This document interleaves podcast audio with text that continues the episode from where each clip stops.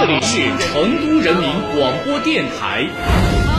七十年风雨兼程，谱写时代华章。This is Chengdu Broadcast Station. 坚持、传承、创新，致敬历史，展望未来，传播声音的力量。成都人民广播电台成立七十周年口述历史访谈，激情燃烧的岁月。魏群，女，一九三三年生，北京人，原西北人民广播电台播音员，成都人民广播电台首位播音员，四川广播电视局离休干部。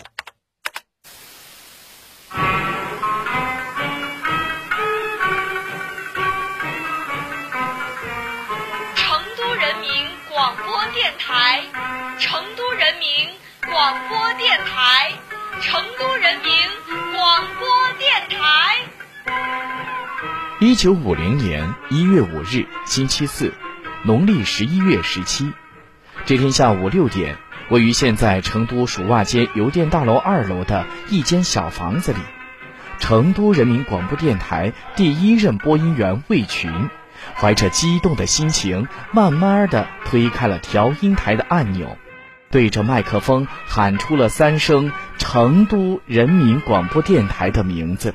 宣告了成都人民广播事业新时代的到来。五零年的一月五号呢，当天的下午六点钟，正式开始播音的。那一天的节目呢，一共是九十分钟。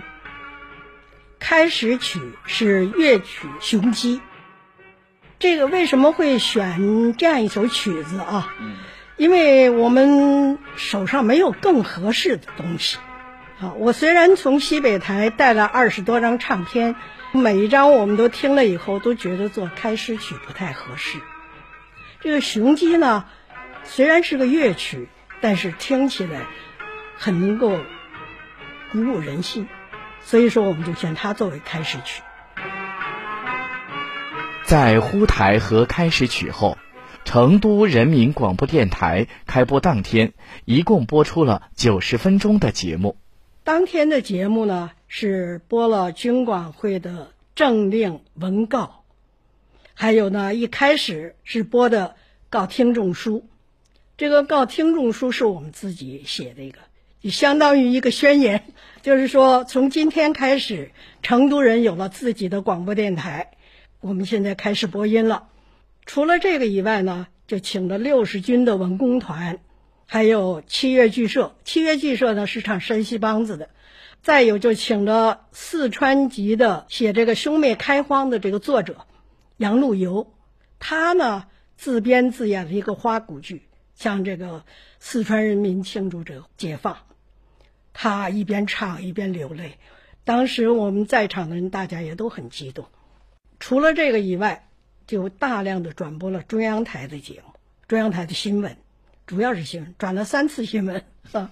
整个一台节目做下来以后呢，说实在的，我是非常紧张的，因为我一个人独当一面，就是从一月五号开始的。在这之前，我都是播音战线的一个新兵，都还需要老同志来帮带。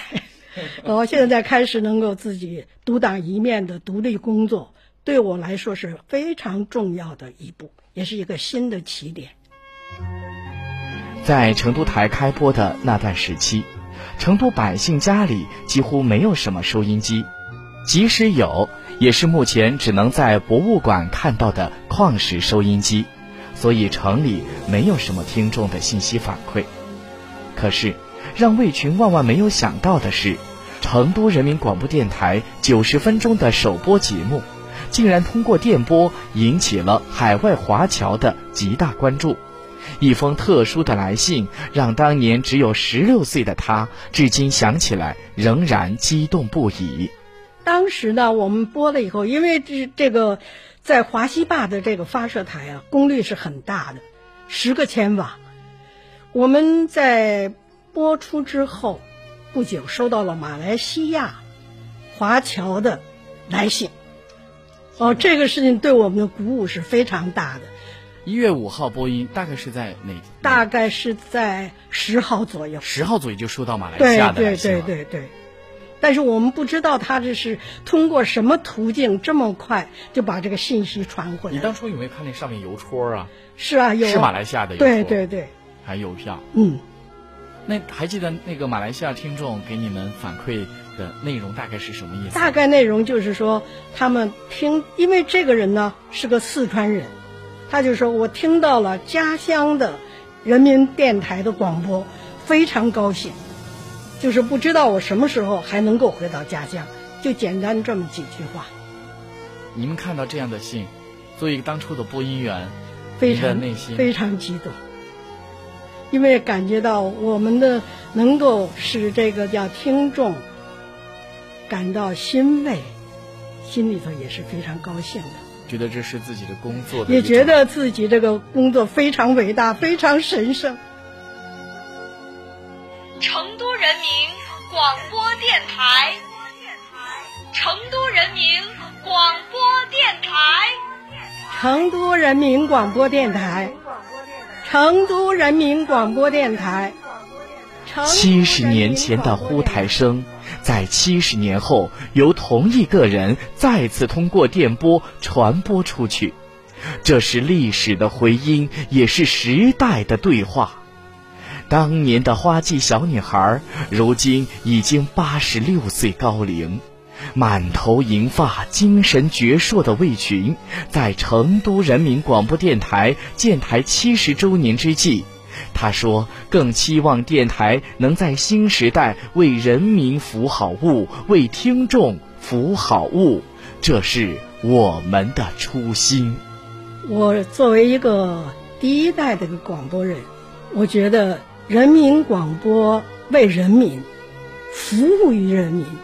这个呢，是我们不变的一个宗旨，而能够永远的坚持这个，也是一种永恒。作为我来说呢，我就是希望我们的听众能够更加热情的关心我们今天的成都人民广播电台，为我们不断的输送新鲜的养分。谢谢。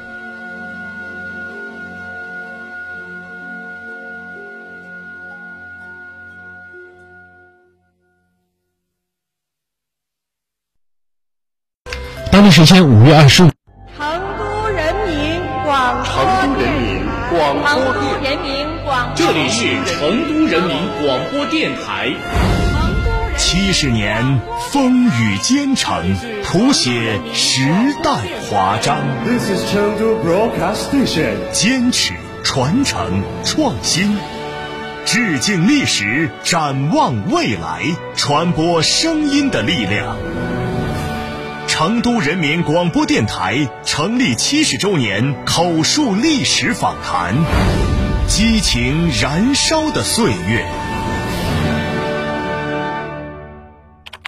魏群，女，一九三三年生，北京人，原西北人民广播电台播音员，成都人民广播电台首位播音员，四川广播电视局离休干部。